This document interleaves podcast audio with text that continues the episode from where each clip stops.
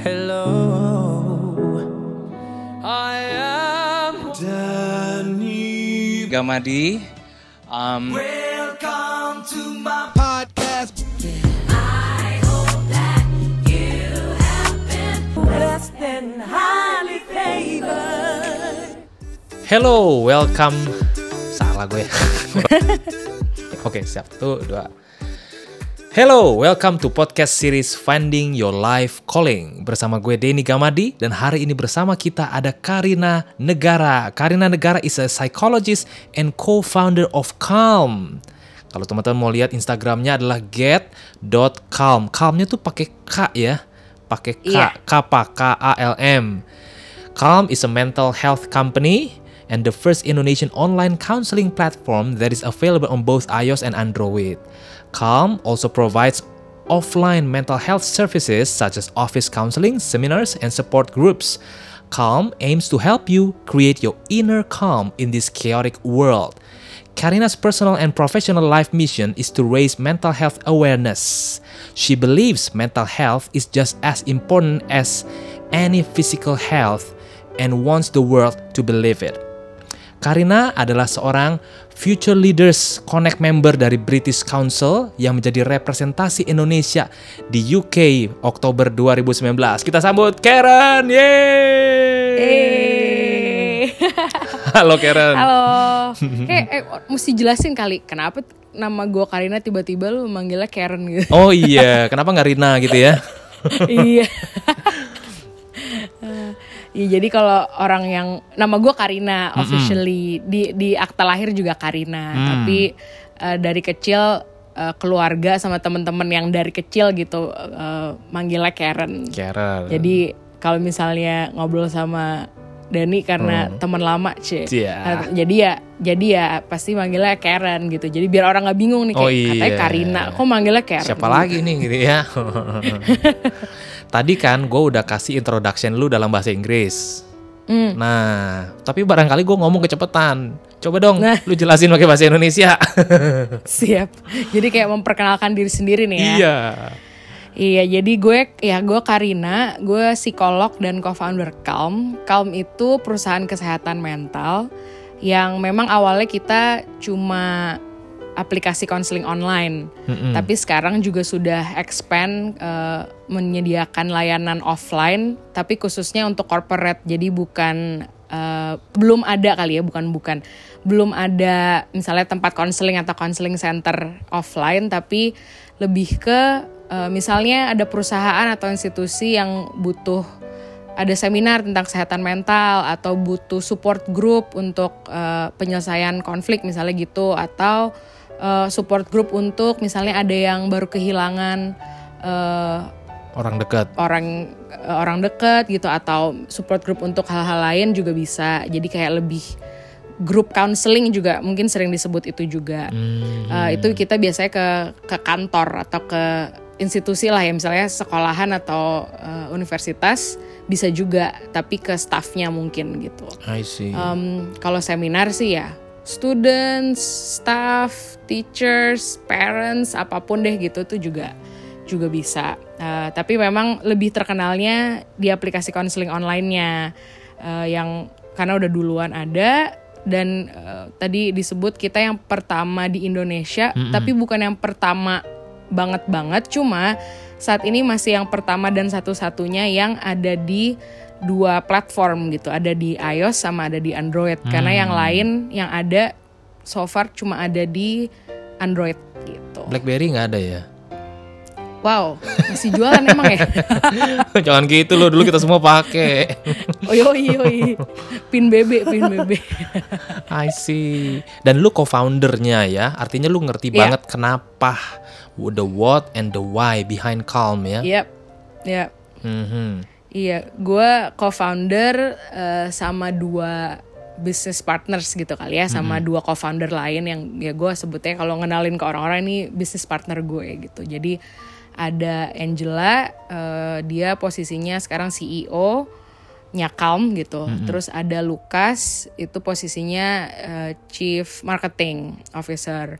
Gue posisinya lebih ke Chief Psychologist gitu. Eh, mungkin kalau di karena kadang-kadang agak bingung juga nggak semua perusahaan punya chief psychologist soalnya cuman ya kalau Calm udah pasti butuh ada uh, chief personnya yang uh, dalam bidang psikologi dan ya itu gue. Jadi anything sih jadinya yang berhubungan dengan mental healthnya atau konten gitu mungkin ya.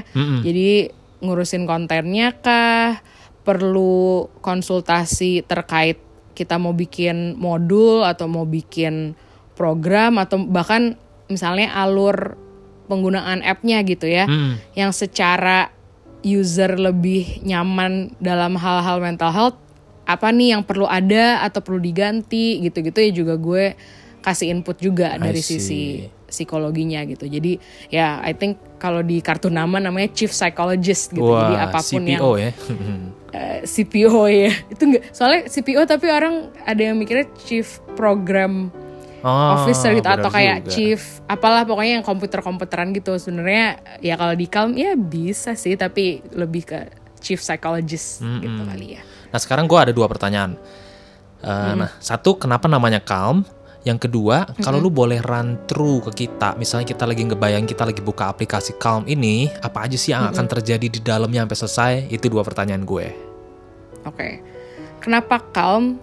Ada dua cerita sebenarnya. Jadi ada ada yang abis itu kita paksa-paksain ntar belakangan gue ceritain. Ada yang ya sejujurnya gitu ya. Jadi pokoknya dulu sebelum di tahun 2017 kita mulai ngobrolin Calm kita bertiga gitu. Eh, Juli 2017 waktu itu gue inget.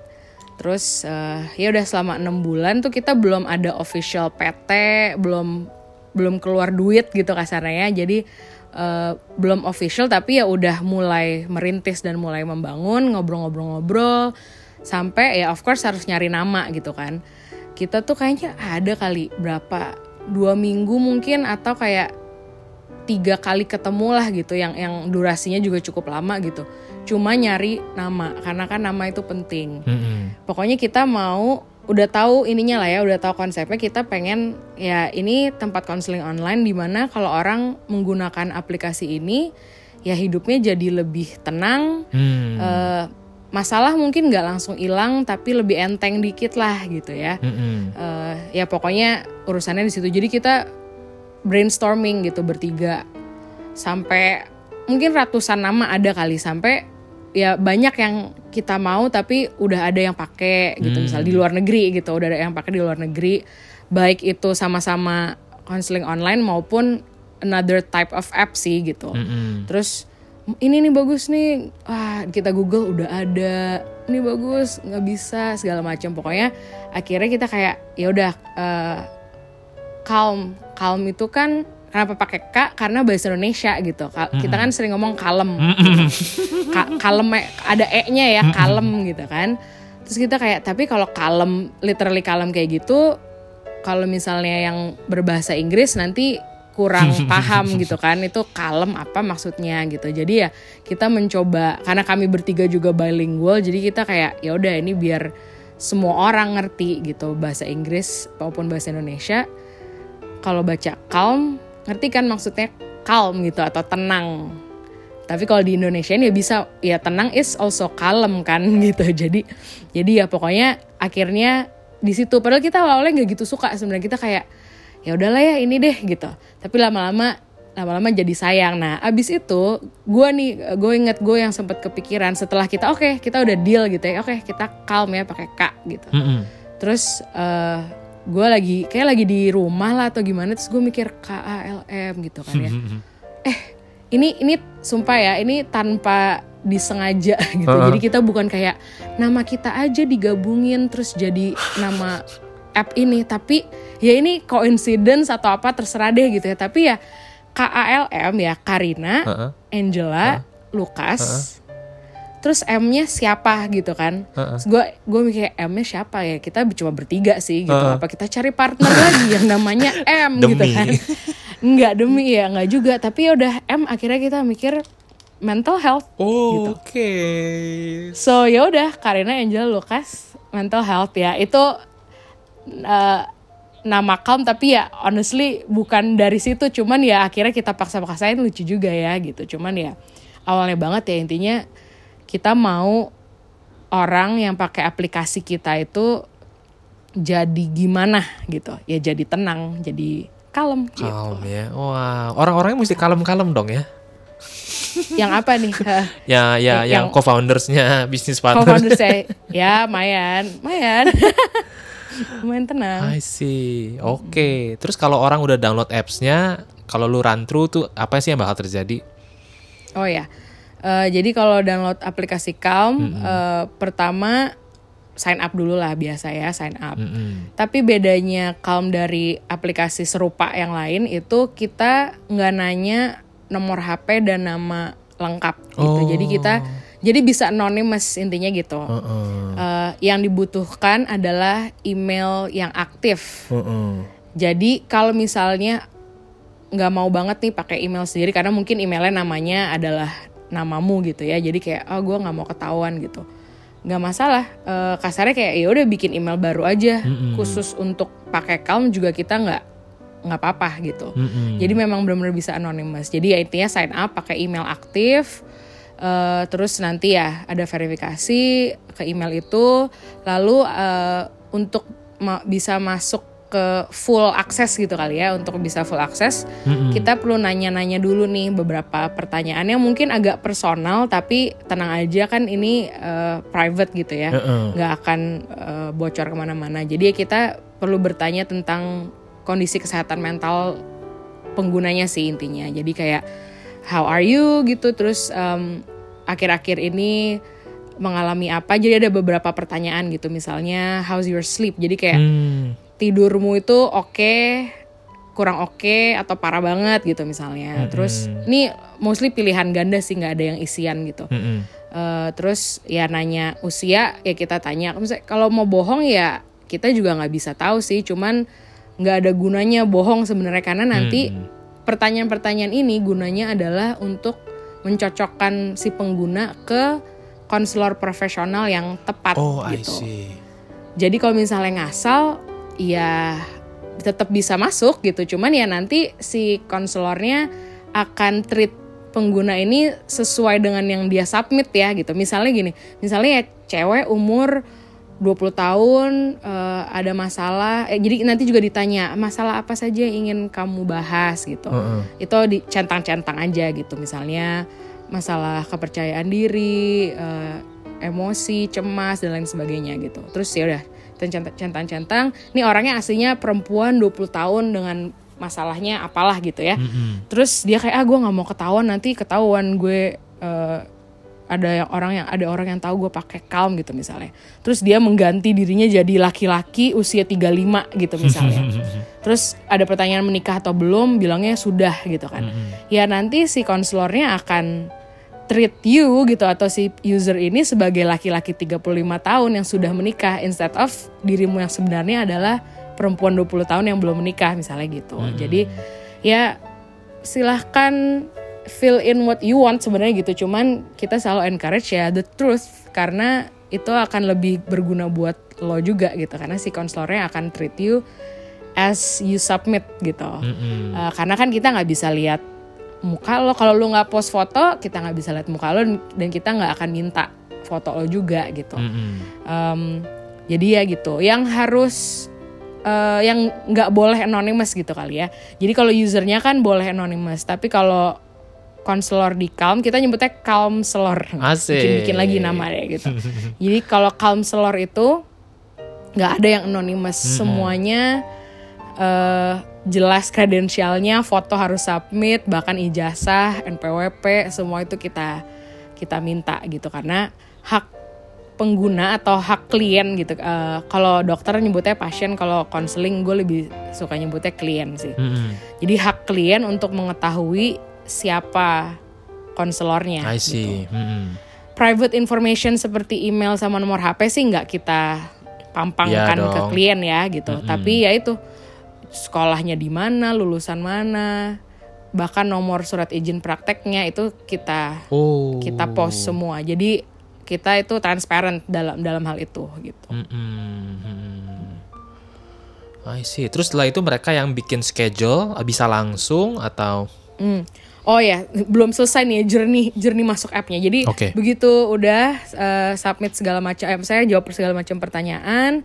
Nanti di dalam aplikasi Calm itu eh, ada beberapa fitur sebenarnya nggak cuma chat, tapi ya kita yang keutamanya dulu deh ke chat gitu ya. Chat. Jadi konselingnya tuh chat eh, ketik gitu.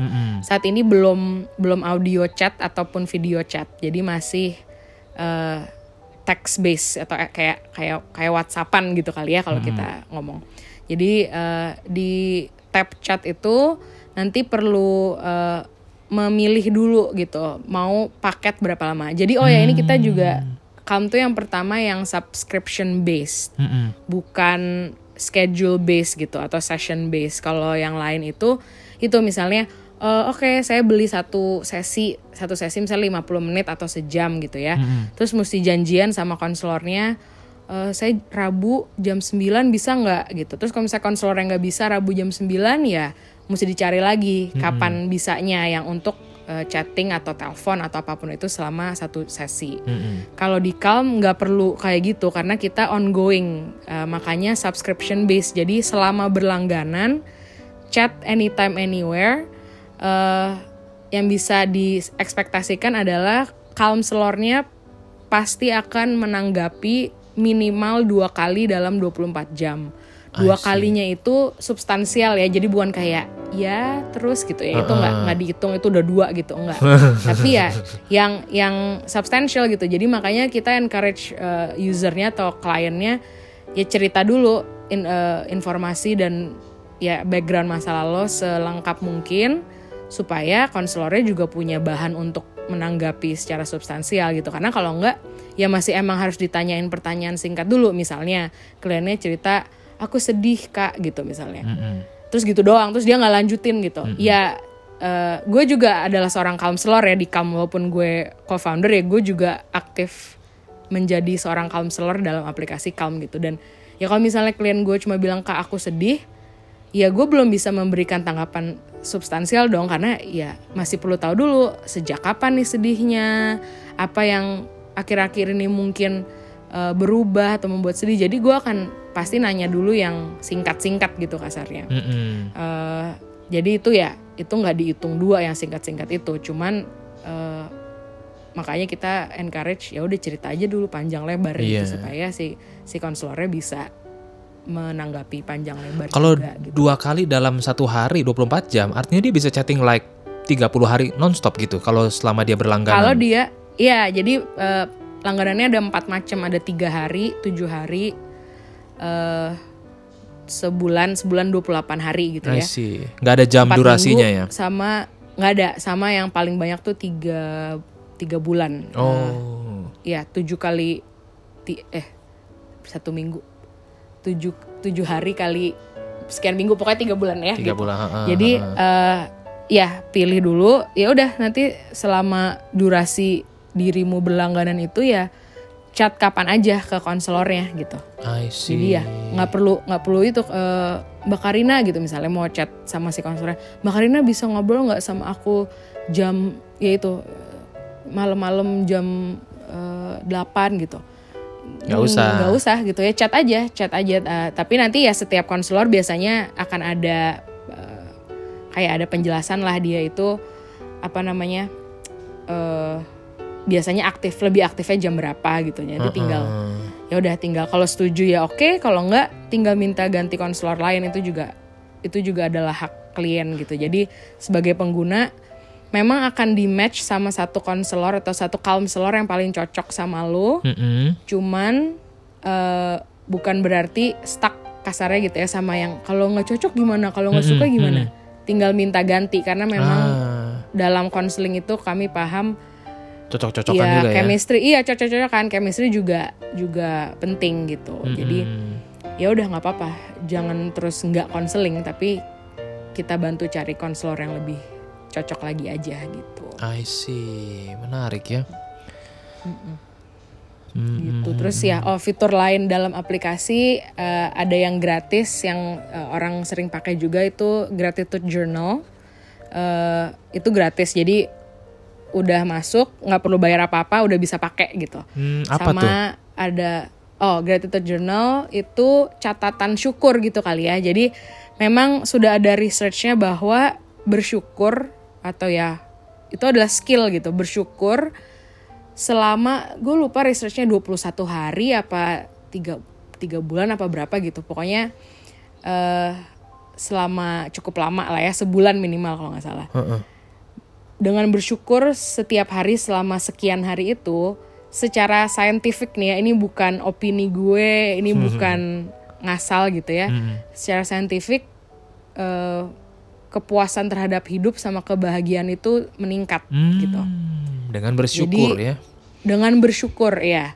Dan bersyukur itu kan banyak macamnya tapi ya ya udah kita bikinin yang konkret ya udah ketik aja yang lu syukuri gitu. Karena kadang-kadang orang ada yang oh ya dipikirin doang gitu. Ya if it works for you dipikirin doang. That's fine. Tapi banyak orang yang butuh bantuan agar lebih disiplin dan lebih konkret ya perlu ditulis gitu. Syukurnya mesti hal-hal positif atau boleh hal negatif juga sebetulnya itu meningkatkan kualitas hidup. Misalnya, bisa juga. Selama pokoknya ya memang sungguh-sungguh disyukuri misalnya eh, amit-amit hari ini kecopetan gitu ya. Heeh. ya itu kan hal yang negatif atau kejadian yang gak menyenangkan. Tapi misalnya karena kecopetan itu terus setelah itu eh, apa ya nggak tahu ketemu temen lama yang yang udah lama nggak ngobrol misalnya gitu. Heeh. ya udah you can be grateful for the for the negative event gitu. Iya. karena membawamu ke hal lain yang positif juga gitu. Kalau misalnya, aduh Jadi- syukur nih temen gua ketabrak, eh temen musuh gua ketabrak nih, aduh gua seneng banget nih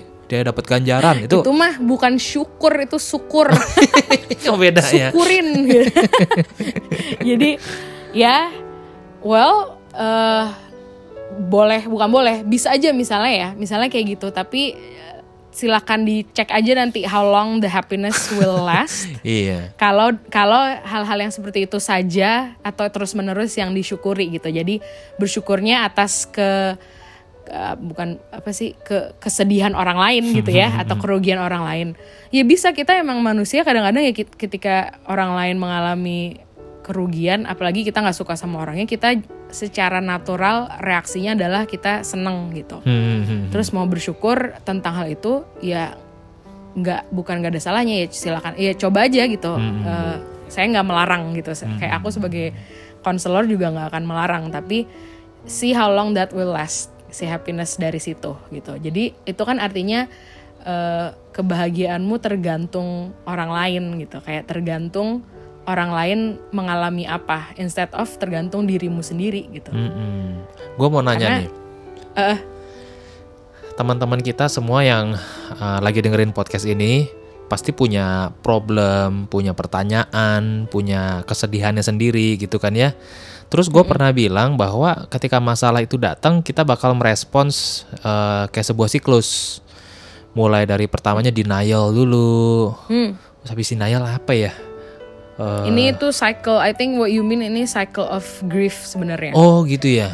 Ya, tapi ya gini, grief itu kan duka, tapi duka itu kan ya nggak cuma karena orang meninggal gitu. Kita bisa berduka karena berbagai hal gitu. Ya misalnya ada masalah kita sedih atau sebel, kita ya berduka karena masalah itu gitu kayak menyesalkan gitu kan ya. Mm-mm. Jadi memang eh, cycle-nya mirip Eh, lima apa tujuh ya Li- lima lah minimal. Jadi ya pertama denial, terus anger, Anger bener. Terus eh, depression kalau nggak salah, Hmm, hmm, hmm. terus ntar itu udah tiga. Eh, ini ada di website, eh, Bisa di website, Google ada lah di ya. Instagramnya, ya ada di Instagramnya Calm sih sebenarnya. Oh, Cuman ya pokoknya gue lupa yang satu step lagi eh, mesti di Google atau cek di Calm. Tapi yang terakhir pokoknya acceptance. Hmm, hmm, hmm, hmm. Terakhir Jadi, acceptance ya. penerimaan penerimaan akan kejadian itu atau Wow, hal itu. I see. Iya, sorry tadi terus mau nanya apa? Jadi kalau orang meresponsnya seperti itu, Nah, jadi gini loh. Gua nggak tahu di negara-negara lain, tapi orang yang melek counseling atau psikologi di negara kita mungkin baru sekian persen. Orang rasanya kalau di refer ke apa namanya mental health itu kayaknya tuh waduh dia udah punya masalah sakit kejiwaan gitu kan. Sampai s- orang sebetulnya sedikit misalnya yang mau jadi konselor yang benar-benar ngerasa orang banyak kan ya di korporat kayak dia di HRD misalnya kan ya. Nah, em, jadi sebenarnya pertanyaannya mungkin gini, sekalian mengedukasi mengedukasi teman-teman pendengar sekalian. Misalnya ada satu orang datang dia bawa masalah kepada konselornya. Apa sih yang ngebedain respons temen dia, temen biasa doang, ya misalnya udahlah ya nasehatin atau ayo ajak jalan, ajak makan, sama respons yang diberikan oleh konselor yang memang eh, pekerjaannya role-nya itu. Apa sih perbedaannya Ya. gitu kan atau dengan kata yang lebih sederhana. Kenapa gue mesti ke konselor? Bukan cukup gue curhat sama besties gue. Ya, ya. Eh, ini juga ya Calm tentunya sudah banyak membahas berbagai topik. Jadi kalau di Instagram Calm itu topik-topik relevan lah termasuk tentang konseling atau eh, yang minggu ini tentang em, cemas yang kita alami karena situasi saat ini gitu ya. Eh, pokoknya berbagai topik. Pernah juga gue angkat bedanya curhat versus konseling gitu. Nah, Ya. oh itu udah Jadi ada ya- ya di IG ya. Udah ada, udah ada. Wah, Nanti oke. kalau mau ambil kontennya juga boleh. Jadi eh, bedanya adalah di kemampuan si orang yang kita ceritain itu menanggapi sebenarnya gitu. Bedanya di situ. Hoki kalau memang temen lo punya basic counseling gitu ya atau ada ada talenta konseling mungkin yang tanggapannya memang lebih menyerupai konseling. Hmm. Cuman kita eh, taruhlah yang pada umumnya gitu ya, orang-orang pada umumnya yang nggak punya background psikologi apa segala macam, nggak pernah belajar konseling. Eh, pada umumnya si temen yang kita curhatin ini memang goalnya mau make you feel better gitu, karena kan lu curhat ke dia mencari kelegaan dan ketenangan gitu kan, atau mencari dukungan kadang gitu.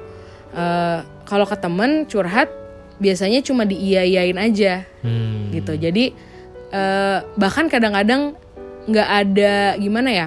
Kita nyari dukungan tapi nggak ada validasi perasaan gitu. Jadi misalnya gue sedih, gue sedih banget nih baru putus misalnya gitu. Mm-mm. Bany- kebanyakan gini nggak, gue nggak bilang semua teman seperti ini gitu. Tapi kebanyakan temen ketika temennya bilang dia sedih karena putus, langsung ke solusi gitu. Jadi langsung solusi yang dia dia pikir adalah solusi. Jadi kayak langsung loncat ke ya udah nggak apa-apa move on aja misalnya gitu. Uh-uh. Padahal bukan itu dulu yang dia butuhin itu nanti mencari solusi ya memang iya itu adalah proses dalam konseling juga gitu. Uh-uh. Tapi itu belakangan awal-awal tuh dipahami dulu perasaannya. Jadi ini mungkin tips buat orang-orang yang yang nggak harus jadi konselor tapi mau menanggapi temannya dengan lebih efektif gitu kali ya dengan lebih tepat mau menanggapi curhatan temennya. Nomor satu lo nggak usah pikirin solusi dulu buat dia. Lu ada dulu buat dia terus lu validasi perasaannya. Jadi kayak contohnya gini. em, apa kan dia sedih dia kadang dia bahkan bukan kalau dia ngomong sedih tuh udah membantu banget gampang validasinya tinggal bilang kayak iya sedih ya ketika kita kehilangan orang yang kita sayangin gitu. Jadi kayak itu itu satu contoh kalimat validasi perasaan. Mm-mm. sedih ya ketika kita kehilangan orang yang kita sayang gitu. Tapi banyak orang kan curhat mending dia ngomong sedih gitu. Langsung kayak hidup gue hancur nih atau kayak gila atau apa. Jadi nggak nggak nye- bahkan nggak nyebut nama perasaan gitu atau nama emosi nggak disebut gitu. Nah jagonya gitu atau skillnya konselor adalah kami bisa memvalidasi perasaan yang tidak kamu sebutkan gitu kasarnya jadi kayak nggak nebak loh kita bukan membaca pikiran kita bukan nebak-nebak ngasal gitu Iya. kita cuma bisa analisis based on what you tell us and what you show us gitu ya. Ya kalau konseling tatap muka misalnya, klien gue, gue juga masih konseling tatap muka nggak cuma online doang. Klien klien masuk belum ngomong apa-apa, tapi langsung nangis gitu misalnya. Hmm. Temen biasanya kayak "Uh, udah, udah. ya ini again temen nggak ada yang kalau teman beneran ya nggak ada yang tujuannya jelek ya pasti apa pun yang dia lakukan ya mau mencoba menghibur dan eh, intinya make you feel better gitu. Tapi kadang-kadang nggak tepat gitu. Jadi ya si temen nangis misalnya. Bedanya konselor sama temen nih. Kalau konselor divali- eh, divalidasi dulu perasaannya misalnya you you look sad or eh, sedih ya ada apa yang buat kamu sedih? Jadi langsung langsung perasaannya dulu nggak langsung di kayak udah udah nggak usah sedih. Nah sedangkan si teman biasa gitu kenapa sini sini? Apa nggak usah udah nggak usah nangis lagi gitu misalnya. Langsung kayak perasaan sedihnya tuh diusir gitu Hmm. disuruh pergi. Padahal sebenarnya kalau lagi ber- merasakan berbagai perasaan apa pun itu ya harus kasih waktu dan tempat buat si perasaan itu atau emosi itu ada atau hadir gitu. Mm-mm. Karena kalau enggak kita nggak bakal tahu cara mengelolanya atau memanage si feelings itu kalau langsung diusir I see. gitu. Jadi eh, ini ya kalau mau ngomong detail lagi sih juga bisa. Cuman ya I think perbedaan besarnya di situ gitu. Iya. Teman-teman yang kita curhatin itu belum tentu punya Ilmunya ya. kemampuan Mm-mm. untuk Eh, eh, belum tentu kalau punya ya bagus gitu. Tapi Iya. kalau mostly belum punya kemampuan memvalidasi perasaan dengan tepat gitu. Lebih ke ya mau menghibur, mau apa ya that's nice, tapi kadang-kadang kita bukan butuh itu gitu. Kita butuhnya dipahami dulu baru bisa eh, mikir tentang solusi gitu. Yap. Karena pikiran kita itu dan perasaan kita saling mempengaruhi gitu. Dan kalau emosi atau perasaan lagi overwhelming, lagi reward ruwet dan over ya banyak gitu ya berpikir kita itu dihalangi loh gitu kemampuan berpikir kita tuh override gitu Hmm. di override sama feelings jadi kalau misalnya maksain diri langsung ke thinking atau ke kognitifnya ke mikir oke solusinya apa Mm-mm. bisa-bisa satu nggak nemu yang benar dua nggak bisa nggak nyampe aja karena masih feelingsnya lang- yang lagi overwhelming gitu. Iya, jadi ada yang ke-bypass ya. feelingsnya Heeh, jadi feelingsnya harus di manage dulu baru kalau udah lebih tenang baru kita mikir mesti gimana. Instead of langsung loncat ke gimananya atau ya ya itu sih. Nah. langsung mikir gitu. Sedangkan perasaan ya inilah karena most people ya even some counselors gitu ya ya some counselors at some times lah gitu mungkin nggak all the time tapi manusia lah pada umumnya kita nggak mau ngadepin yang nggak nyaman gitu Hmm. dan mengelola perasaan itu awal-awalnya nggak nyaman I see. kayak harus merasa sedih harus merasa cemas dulu sementara Heeh. marahnya harus harus di kayak bukan disimpan harus dirasain dulu Iya. untuk sementara waktu Iya. itu kan nggak enak gitu Mm-mm. jadi ya mau di skip aja gitu kayak. Mm-mm. kita skip aja deh feeling feeling ini langsung ke thinking gitu kan. Eh mm, sure. Kayak go ahead try. See see where you get gitu. Nanti nanti mentok gitu. Muncul lagi ya. Nah, gua kalau denger gini artinya memang counseling itu satu dunia yang besar, kompleks, dipelajari ratusan tahun misalnya gitu kan ya. Nah, di sisi lain sekarang juga banyak misalnya media-media yang menyuarakan tentang pergumulan hidup, lalu orang beramai-ramai curhat ke mereka. Di mana mereka bisa dapat pembelajaran konseling yang tentu nggak harus bertahun-tahun, tapi cukuplah mereka menjadi lay counselor gitu ya. ya Eh, apakah lu punya tempat pelatihan itu juga di Calm misalnya buat ngebantu para influencer yang melayani orang atau lu suggest suggest apa buat mereka? Kalau di Calm belum ada yang official kayak training course atau apa gitu belum ada ya. Tapi eh, yang sebaiknya nggak cuma influencer, I would say ini kayak semua orang, semua orang sebaiknya menggoogle dan belajar ini gitu. Mhm. Kalau eh, nama di bahasa Inggrisnya atau ya aslinya kan dari dari Amerika gitu ya. Nama konsepnya atau apa ya ini program konsep I don't know a thing gitu adalah mental health first aid. Oh, ada ya. Ya, jadi eh, first aid itu kan kayak kalau kita taunya kotak P3K kita kan, Heeh. gitu ya. First aid pertolongan pertama Heeh. gitu. Literally first aid artinya pertolongan pertama. Mm-mm. eh ya jadi ada kalau di dunia psikologi dan konseling ini ada ada dua macam psychological first aid sama mental health first aid. Eh, dua-duanya baik dan bagus untuk dipelajari. Tapi mungkin yang kalau untuk curhat-curhat se- seseharian itu lebih ke mental health first aid gitu. Kalau psychological first aid itu pada umumnya dilakukan untuk eh, dalam krisis. Jadi yang krisis eh, biasanya literally ada krisis bencana alam gitu kayak krisis misalnya habis tsunami, Ya. habis gempa apa gitu. Tapi ya bisa juga eh, ya krisis misalnya ada orang baru meninggal, kita perlu bantu si teman kita yang baru kehilangan ini gimana. Iya. Tapi ya itu eh, menurut gue lebih masuk ke mental health first aid karena em, Atas dasar krisis awalnya. ya. Hmm. Iya, iya. Jadi nggak harus nunggu ada krisis yang sebesar itu. Kita juga ada baiknya belajar eh, membantu teman kita gitu atau orang-orang terdekat kita. Jadi ya if you wanna Google, Google lah mental health first aid untuk kayak dasarnya banget. Tapi. Calm udah I guess ya kita mengadaptasi konsep itu gitu ya. Eh, dan ya again, Calm tuh memang sukanya fun gitu kayak pa- nama-nama kita kita kalm kalmin gitu kayak calm selor segala macam gitu. Jadi kita eh, membuat yang namanya P3 Calm. Waduh, bagus bagus. Iya. Jadi pertolongan pertama psikologis Calm. Oh, nice. Itu yang- oh, itu pertolongan pertama psikologis. Iya, iya, iya. Ya, jadi P3 Calm gitu kan. Oke. Nah, eh, si dasarnya banget memang sama kayak yang krisis itu maksudnya eh ya mau krisis apa pun ini nih step-stepnya menolong orang gitu ya. Dalam seca- secara psikologis atau secara emosional gitu kali ya. Em, tapi ini untuk yaitu kita mendeteksi mau di situasi apa pun deh gitu. Ini P3 Calm tuh bisa dipakai di kantor pun gitu. Misalnya di kantor. Kagak ada gempa kagak ada apa pun ya gitu.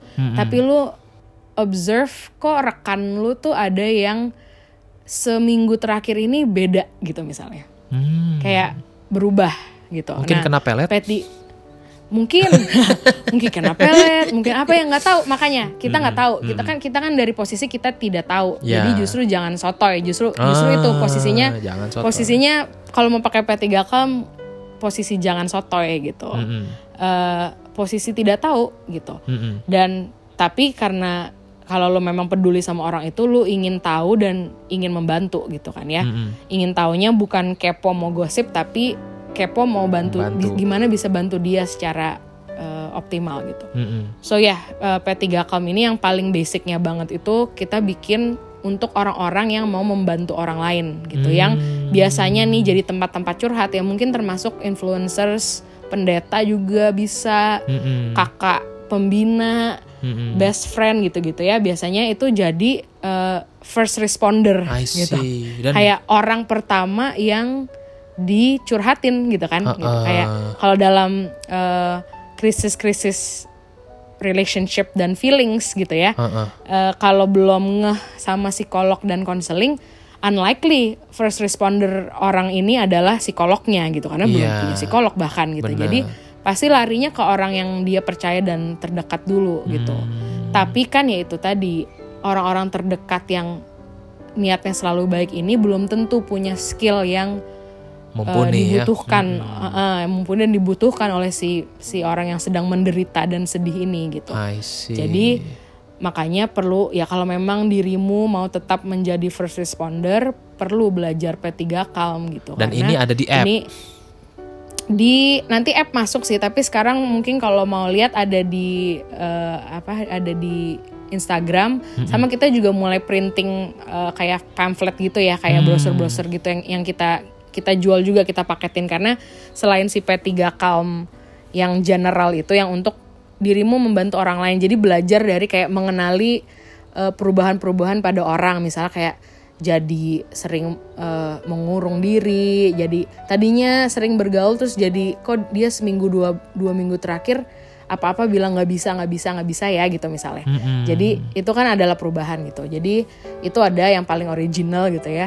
Tapi habis itu kita juga bikin lagi P3 Calm dalam topik-topik lain gitu misalnya. Dan yang bisa akhirnya bisa dipakai buat diri lo sendiri juga. Ah. nggak cuma kalau yang P3 Calm awal itu memang sebagai lu first responder untuk membantu orang lain gitu ya. Heeh. Tapi P3 Calm lain misalnya eh apa yang topik udah keluar ya? Toxic relationship itu ada. Nah, oke. Terus eh karena kan itu ya walaupun itu bukan krisis yang sekarang like literally lagi ada bencananya gitu kasarnya ya. Tapi that is a problem gitu. That is a crisis that needs to be solved juga gitu.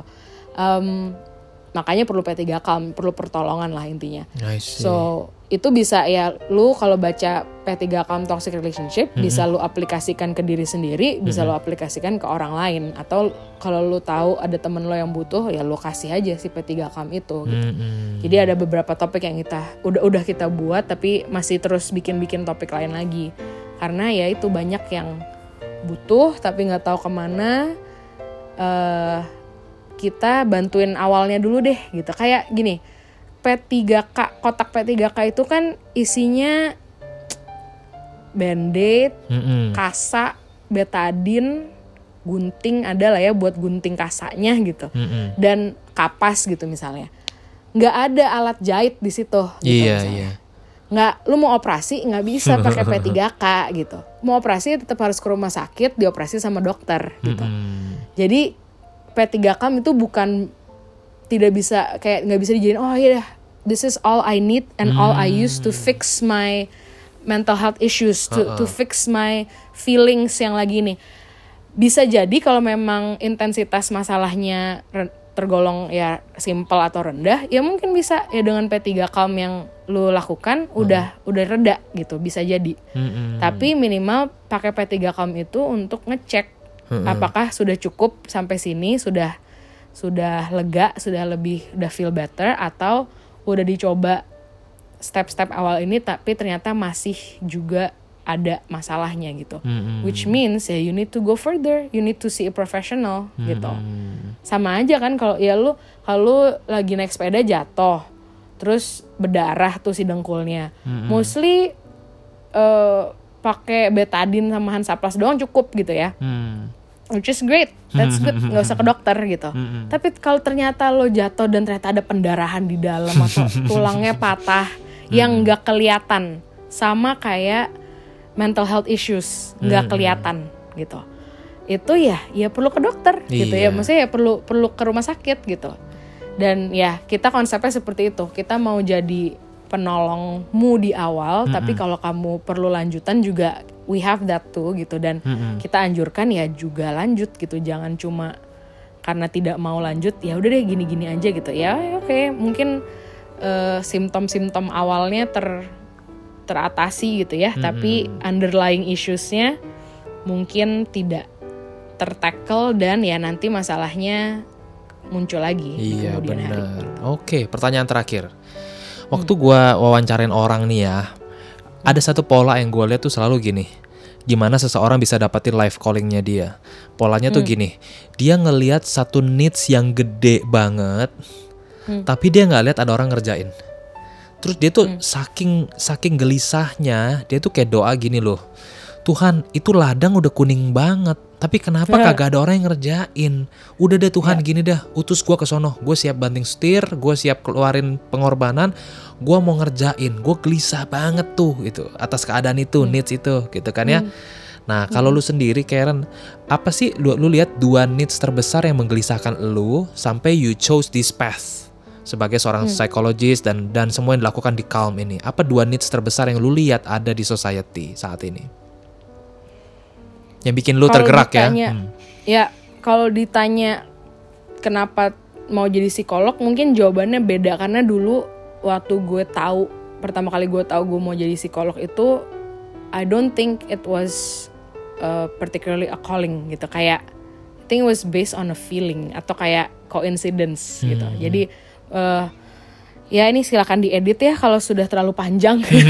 Cuman ya uh, mau nggak mau gue harus cerita dari awal sedikit sih gitu. Jadi dari kenapa gue jadi psikolog dulu mah mana gue tahu need need apa ini gue nggak nggak tahu karena gue mau jadi psikolog itu dari gue umur 7 tahun Hmm. gitu. And that is weird. Kayak gue bilang ke orang-orang itu nggak biasa ya by the way gitu kayak Mm-mm. gue pernah jadi konselor anak SMA lah segala macam Mm-mm. gue bilang ke mereka kalau mereka suka nanya kalau miss kayak mereka juga lagi mencari calling dan mencari kayak oke planning masa depan gitu. Terus ya gue bantu. Abis itu mereka selalu banyak yang nanya kalau miss dulu taunya dari mana mau jadi konselor atau mau jadi psikolog gitu kan. Mm-mm.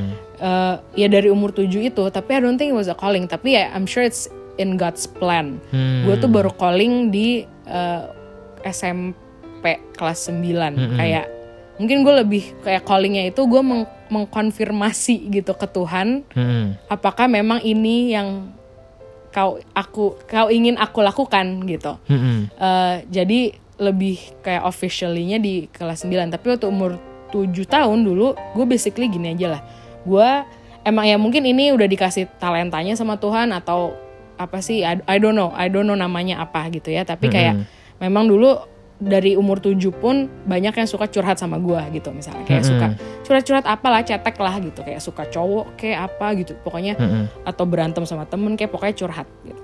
Dan gue sangat suka mendengarkan. Kayak gue nggak kan nggak semua orang kayak gitu. Ada yang kayak dicurhatin ah ya udahlah gitu. Terus kayak di dismiss gitu. Sedangkan gue ketika teman-teman gue curhat tuh gue kayak seneng gitu. Kayak gue seneng dan kalau mereka butuh solusi atau ya butuh butuh eh, apa sih saran ya gue coba berikan gitu. Hmm. so I I've been doing that for free right? Gitu kayak for a while. All of your life. gitu kayak ya dari kecil gitu. Abis itu gue umur 7 tahun itu dibawa nggak cuma gue jadi gue dan kakak-kakak gue eh dibawa ke psikolog sama nyokap gue.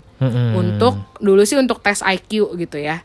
Eh tapi ya untungnya nyokap gue memang aware tentang mental health karena teman-teman dia itu banyak yang psikolog walaupun dia sendiri bukan psikolog. ah. jadi dia intinya kayaknya sih disaranin teman-temannya nggak ada salahnya walaupun tidak ada masalah spesifik gitu ya. Heeh. bawalah anak-anak lo ke psikolog untuk eh ya for you to become a better parent sih basically gitu sebenarnya. Jadi kayak untuk nyokap gue kan ini anak tiga nih beda-beda semua sifatnya segala macamnya nggak bisa dong semua approachnya sama gitu. Jadi intinya nyokap gue dulu bawa ke psikolog buat parenting skillsnya dia sih intinya sih gitu. And ya I thank God for that. Karena ya itu pokoknya gue dibawa ke psikolog Mm-mm. eh tes IQ lah apa segala macam cuman kan nggak cuma tes tes doang tapi ya ada ngobrol-ngobrolnya juga lah gitu ya Mm-mm. sama si psikolog ini gitu. Terus gue juga nggak tahu dulu apa itu psikolog gitu na- nama apa kayak itu pekerjaan ya I didn't even know gitu kayak kalau dokter gue tahu Iya, jelas lah ya. pengacara gue tahu ya Eh, psikolog itu apa ya baru umur 7 itu gue baru tahu gitu dan pokoknya ya udah gue mengalami menjadi klien gitu kan Hmm. gue diajak ngobrol lah sama si eh, psikolog ini eh, si ibu ini eh, psikolognya cewek waktu itu terus Hmm. ya udah ngobrol-ngobrol ya gue juga jadi bisa curhat lah apa segala macem Mm-mm. terus udah gitu kan gue keluar dari kons eh, kayak konseling hari itu gitu ya. Mm-mm. gue langsung mikir hah ini orang melakukan apa yang suka gue lakukan. Ah. ya itu ngedengerin orang kan iya. Waktu itu kan kasarnya masih segitu aja gitu. Yap. Denger- dia ngedengerin orang terus dia dibayar gitu. Gue gue mikirnya umur, di umur 7 tahun gue mikirnya gitu nggak ada calling callingan gitu nggak ada. Gue kayak pokoknya gue suka melakukan hal ini terus ada orang yang melakukan hal ini dan dibayar. Oke gue jadi itu aja kalau gitu gitu. Mm-mm. karena ya udah nice dong dibayar untuk melakukan hal hal yang lu suka gitu. Mm-mm. jadi kayak ya udah pokoknya itu mulai titik itu tiap kali orang nanya Karen mau jadi apa? Kan biasalah tante-tante om nanya gitu. Mau jadi psikolog? Gitu. Wow. Tan- tanpa ya tanpa tahu lebih detail ya sebenarnya jadi psikolog itu apa aja. Karena kan jadi psikolog nggak cuma mendengarkan orang gitu ya. Tapi kan ya waktu itu sebatas itu. Ya udah jadi dari umur 7 sampai SMP itu ya pokoknya gue mau jadi psikolog apa apa gue mau jadi psikolog dan tetap terus menjalani eh, karir sampingan itulah jadi curhatin temen gitu ya. Kayak Latihannya udah lama banget ya. latihan nih latihan udah lama banget gitu. Selain jadi psikolog sebenarnya gue juga mau jadi eh, author jadi penulis gitu publish author sama jadi eh, dulunya jadi desainer interior. Tapi Oke. desainer interior sudah sudah eh, fix so far sih bukan calling gitu ya kalau author masih ada tuh ke kegatalannya Oh. anyway tapi kan masih bisa terjadi juga udah jadi psikolog bukan berarti nggak bisa jadi penulis gitu Oh iya. Anyway, ya di kelas 9 eh apa namanya? ada career fair Oh. di sekolah gue. Kelas 9 apa 10 ya? 9 kayaknya. Ya SMP 3. Jadi memang di sekolah gue setiap kelas 9, setiap murid kelas 9 itu tiap tahun ada career fair di mana ya intinya mereka si sekolah ini mau membantu anak-anak ini menemukan ya mem- memplan masa depannya lah gitu ya. Dan karena kebetulan sekolah gue sekolah Kristen, ya j- tentunya juga mulailah konsep calling itu gitu. Jadi ya mungkin honestly gue baru ngeh konsep calling itu ya baru di kelas 9 itu gitu. Walaupun mungkin mungkin gitu ya, nggak tahu nih mesti tanya ke Tuhan langsung gitu.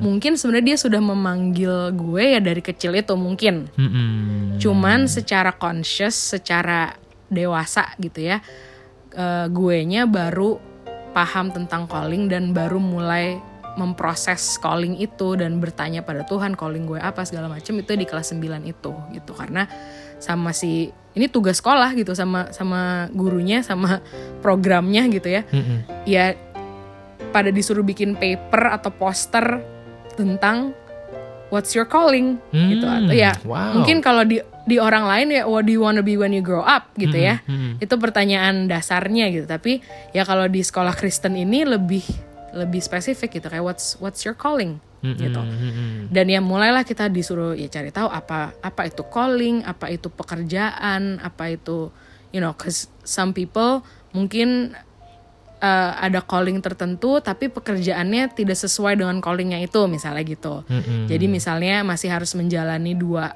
dua pekerjaan kasarnya gitu ya Mm-mm. karena tetap ada kerjaan yang ya harus kerja Ya. tapi sebenarnya panggilannya gitu orang Beda. kan suka gitu sebenarnya panggilannya beda jadi ya udah panggilannya antara di pause dulu gitu kayak panggilannya dipinggirkan dulu atau dijalanin dua-duanya panggilannya ditekunin pekerjaan yang bukan panggilan pun untuk menyambung hidup gitu ya juga dijalanin gitu Mm-mm. jadi em, ya calling callingnya gue belajar dari situ. Baru eh, mungkin gue kalau misalnya untuk untuk calm ya ada needsnya gitu. Tapi I think tentang diri gue sendiri sebagai psikolog it's calm and beyond gitu ya. Apa pun itu apa pun yang gue kerjakan dalam hidup gue adalah semuanya sesuai ya gue usahakan sesuai panggilan gue dan sesuai tujuan hidup gue yang so far what I think God wants me to do ya gitu. Kayak makanya mulai kayak I think sejak dua tahun lalu orang-orang kalau kayak nanya dan kalau lagi ngobrol lebih lebih eh, private gitu atau lebih lebih dalam deh. Mm-mm. eh gue jawab kalau orang nanya ya what's your calling? Atau kayak is this what you're gonna do for the rest of your life? Gitu. Jawaban gue adalah eh, is thisnya tuh maksudnya psikolog gitu apakah Yeah. menjadi psikolog adalah what you want to do for the rest of your life gitu? Mm-mm. Eh, dulu dulu gue kayak ya I think so gitu. Kayak for the rest of my life gue akan jadi psikolog eh, belum dulu belum punya kam gitu kan ya. Pokoknya akan jadi psikolog gitu lah. Kon- konseling jadi psikolog.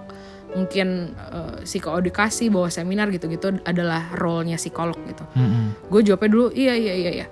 Tapi abis itu gue mikir lagi maybe not gitu. Bukannya gue udah nggak mau jadi psikolog tapi gue akan melakukan apa yang Tuhan mau gue lakukan kan gitu gue sebagai orang Kristen gitu jadi jawaban gue adalah yes this is my calling until God calls me to do something else or to do other things gitu karena Obedience jadinya ya.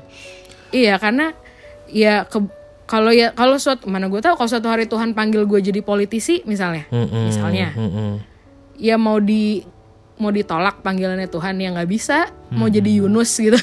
Yang udah dipanggil panggil tetap ya terserah sih kalau gue kalau ya ini gue ataupun orang lain yang kalau sudah ada panggilan dari Tuhan tapi di ditolak atau di apa ya di mute dulu gitu kali panggilannya gitu ya. Jadi mungkin bukan di iniin sama sekali bukan di kayak dilupakan sama sekali mungkin enggak gitu. Karena kalau lu tuh kalau how do I explain this? Kayak I don't wanna be too emotional as in like terlalu kayak ber- berbunga-bunga ketika ngomongin calling gitu ya. Karena eh, tapi gue sendiri pun kurang tahu sainsnya jujur aja gitu. Kayak what is the science? Tapi I think I can share my experience karena like when you're called to do something itu tuh gatalnya kayak gak apa sih tadi lu nyebutnya bukan gatal Gelisahan eh, ya. gelisahan ya itu gerakan. Hmm, iya, Gera- iya, ya, gelisah dan gatalnya itu luar biasa Wow. gitu kayak something yang nggak bisa lu kayak ya namanya juga gatal kalau nggak digaruk sekarang gatal ter kayak nggak bisa gitu nggak bisa kayak Benar. ya kalau udah gatal udah gelisah ya harus di address gitu Iya. so that's I think like how would I describe being called gitu ya ya kayak gitu gitu Mm-mm. bukan berarti nggak bisa melakukan anything else tetap bisa Mm-mm. tapi yang itu yang panggilannya itu tetap harus di dijawab loh gitu Iya, iya. it's called a call you have to answer it gitu kan Nah, kayak di, dengerin tuh. ditelepon kan gitu Heeh. Ditelepon sama Tuhan ya dijawab teleponnya gitu Yes, nah. jangan di kayak di, di- dikasih voice apa kayak Tuhan nanti dulu Tuhan leave a message gitu kayak you cannot do that I mean maybe you can tapi ya eventually ya ini bakal ring terus loh teleponnya gitu Yep, dan only you can pick the call ya. Yap, yap gitu. Jadi ke ini maaf banget ya pendengar pertanyaannya tadi mungkin 15 menit yang lalu sampai titik ini belum terjawab tapi ya Tapi hebat lo masih ingat. Adalah, apa ya ke, ke, ke- kayak dua kegelisahan apa gitu misalnya atau apa tadi ya pertanyaannya something like that. Kalau ya setelah gue belajar tentang calling dan gue pun menjawab calling eh, Tuhan gitu ya di di kelas 9 dulu itu sampai sekarang masih eh, callingnya masih sama gitu untuk menjadi psikolog Yap. atau menjadi konselor. Kegelisahan gue adalah ya orang-orang itu kenyataannya gitu ya. Again, gue nggak mau opini, gue nggak mau pakai kasar kayak pakai feel ini menurut gue atau kayak feeling gue sih gitu nggak. ini fakta gitu ya. Yep. Faktanya adalah semua orang punya kesehatan mental gitu Hmm. itu fakta kayak kesehatan mental tuh it's uh, kayak lu punya kesehatan fisik gitu. Semua orang punya kan punya badan kan gitu ya. Hmm. kita pun punya jiwa gitu. Atau ya kita punya mental yang di dalam yang nggak kelihatan itu tapi kita punya gitu. Mm-mm. which means kita punya kesehatan mental. Hmm. gatelnya gue adalah masih terlalu banyak orang yang nggak paham itu. Ya. gitu nggak paham itu sehingga ketika ada orang lain yang bilang kesehatan mental apa gitu-gitu nggak merasa itu penting satu atau bahkan kayak di denial gitu. Merasa nggak penting atau kayak nggak ada apa nggak ada apa sih itu kesehatan mental itu nothing gitu kayak that is not a thing gitu. Not even nggak merasa itu penting bahkan nggak merasa itu ada Hmm. jadi kegatalan utama gue mungkin itu di mana kesehatan mental is real and it's important Hmm. and it's just as important as physical health tapi masih terlalu banyak orang yang Belum melek ya. Tidak. Hmm. belum melek gitu. Yap. Satu itu dua Hmm. yang sudah paham pun gitu ya, yang sudah melek pun masih terha- banyak hambatan Hmm. gitu. Jadi masih banyak hambatan untuk orang-orang yang sudah melek pun untuk Mendapatkan ya. mendapatkan support itu, gitu, Iya. mendapatkan support kesehatan mental itu. Baik itu stigma, itu kan juga dia dia sendiri misalnya pribadinya dia sudah paham kesehatan mental itu penting. Tapi masih ada stigma di keluarganya misalnya gitu. Hmm. Buat buat dia kesehatan mental penting, tapi buat papanya ah cuma orang yang kurang iman yang Hmm. yang depresi gitu misalnya. Iya, iya. Ya itu iya, iya. stigma yang dipegang keluarganya jadi hambatan sih buat dia untuk ke psikolog gitu misalnya. Benar, benar. Contohnya itu. Terus ya eh, hambatan-hambatan lain yang lebih praktikal ya, nggak nggak nggak cuma emosional gitu, tapi lebih praktikal misalnya macet kah, Hmm. misalnya pekerjaannya kah, misalnya eh, lokasi se- kalau di Indonesia aja deh gitu ya, kita tuh kekurangan profesional kesehatan mental, kita defisit Iya. gitu, jadi Hmm. eh, rasionya masih nggak make sense deh intinya gitu, dan persebarannya belum merata, jadi masih banyak kan di Pulau Jawa gitu. Hmm. So, ya kalau misalnya lu tinggal di Papua and puji Tuhan lu sudah paham tentang kesehatan mental gitu ya. Mm-mm. Tapi nggak ada psikolognya gitu misalnya. Iya. Gimana dong gitu. Eh tetap bukan berarti kayak ya udah mau gimana lagi gue nggak nggak bisa merawat kesehatan mental gue dong gitu. Ya ya nggak juga. That's why calm is here gitu. Kalau Iya. ini ini lebih mungkin yang bagian ini lebih spesifik ke kenapa kayak panggilan mana gitu ya yang meng- menggerakkan gue dan yang bikin gue gatel gitu kali kasarnya. Gue dan my partners gitu ya untuk uh, bikin calm gitu. Itu App-nya mungkin lagi ya. mm-mm, app-nya. Mm-mm. Uh, dan ya di Instagram juga gitu kan kita kontennya juga gitu Oh adalah iya. ya ini si stigma-stigma yang lebih praktikal ini gitu ya termasuk uh, eh sorry stigma hambatan yang praktikal ini termasuk stigma. Mm-mm. Tapi kalau yang my personal ya kayak personal calling mau itu urusannya sama Kal, mau itu urusannya sama apa namanya eh, praktek gue tatap muka, mau suatu itu karena eh, I think dua tahun terakhir ini bukan ada panggilan tapi eh, belum belum sih kayak belum jelas panggilannya tapi mulai ada arah-arah ke mungkin suatu hari mungkin kayak mungkin bukan tahun ini mungkin bu- bukan tahun depan tapi mungkin suatu hari gue harus terjun ke eh, skala yang lebih besar tetap untuk menjalani panggilan gue yang yang adalah meningkatkan kesadaran tentang kesehatan mental gitu ya. I see. Tapi mungkin kayaknya gitu, mungkin bentuknya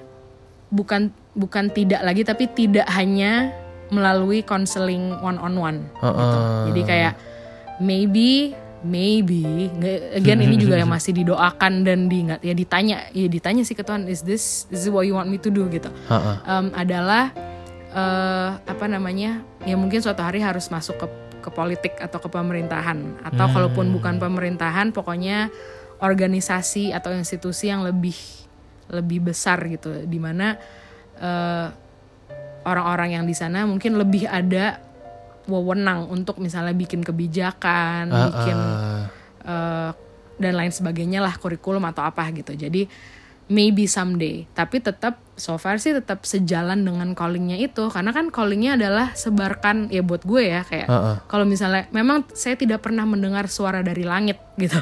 Yang bilang Karina nih callingmu gitu. Nggak nggak ada gitu. Tapi cara gue ngecek ini panggilan atau bukan dan masih panggilan atau bukan adalah ya gue berdoa dan Tuhan gue minta kayak ya Tuhan bukain jalan sama tutupin jalan gitu. Kayak Mm-mm. Kalau dan dan desire-nya masih ada atau enggak di hati gue gitu kayak kalau desire sama kayak spark-nya udah nggak ada juga mungkin Beralih eh, lagi. mungkin mungkin perlu cari lagi atau mungkin perlu di reignite aja sih gitu Ah, karena ah. ma- masih calling tapi gue nya yang mulai lesu misalnya gitu ya Benar. Eh, so far sih that's how I check jadi ya sampai saat ini sih masih masih joyful dalam counseling masih joyful dalam menyebarkan kesehatan mental belum enak belum kayak belum merasa kayaknya gue nggak bukan ini deh gitu Bu- belum merasa begitu Mm-mm. masih yakin dan masih diyakinkan terus sama Tuhan bahwa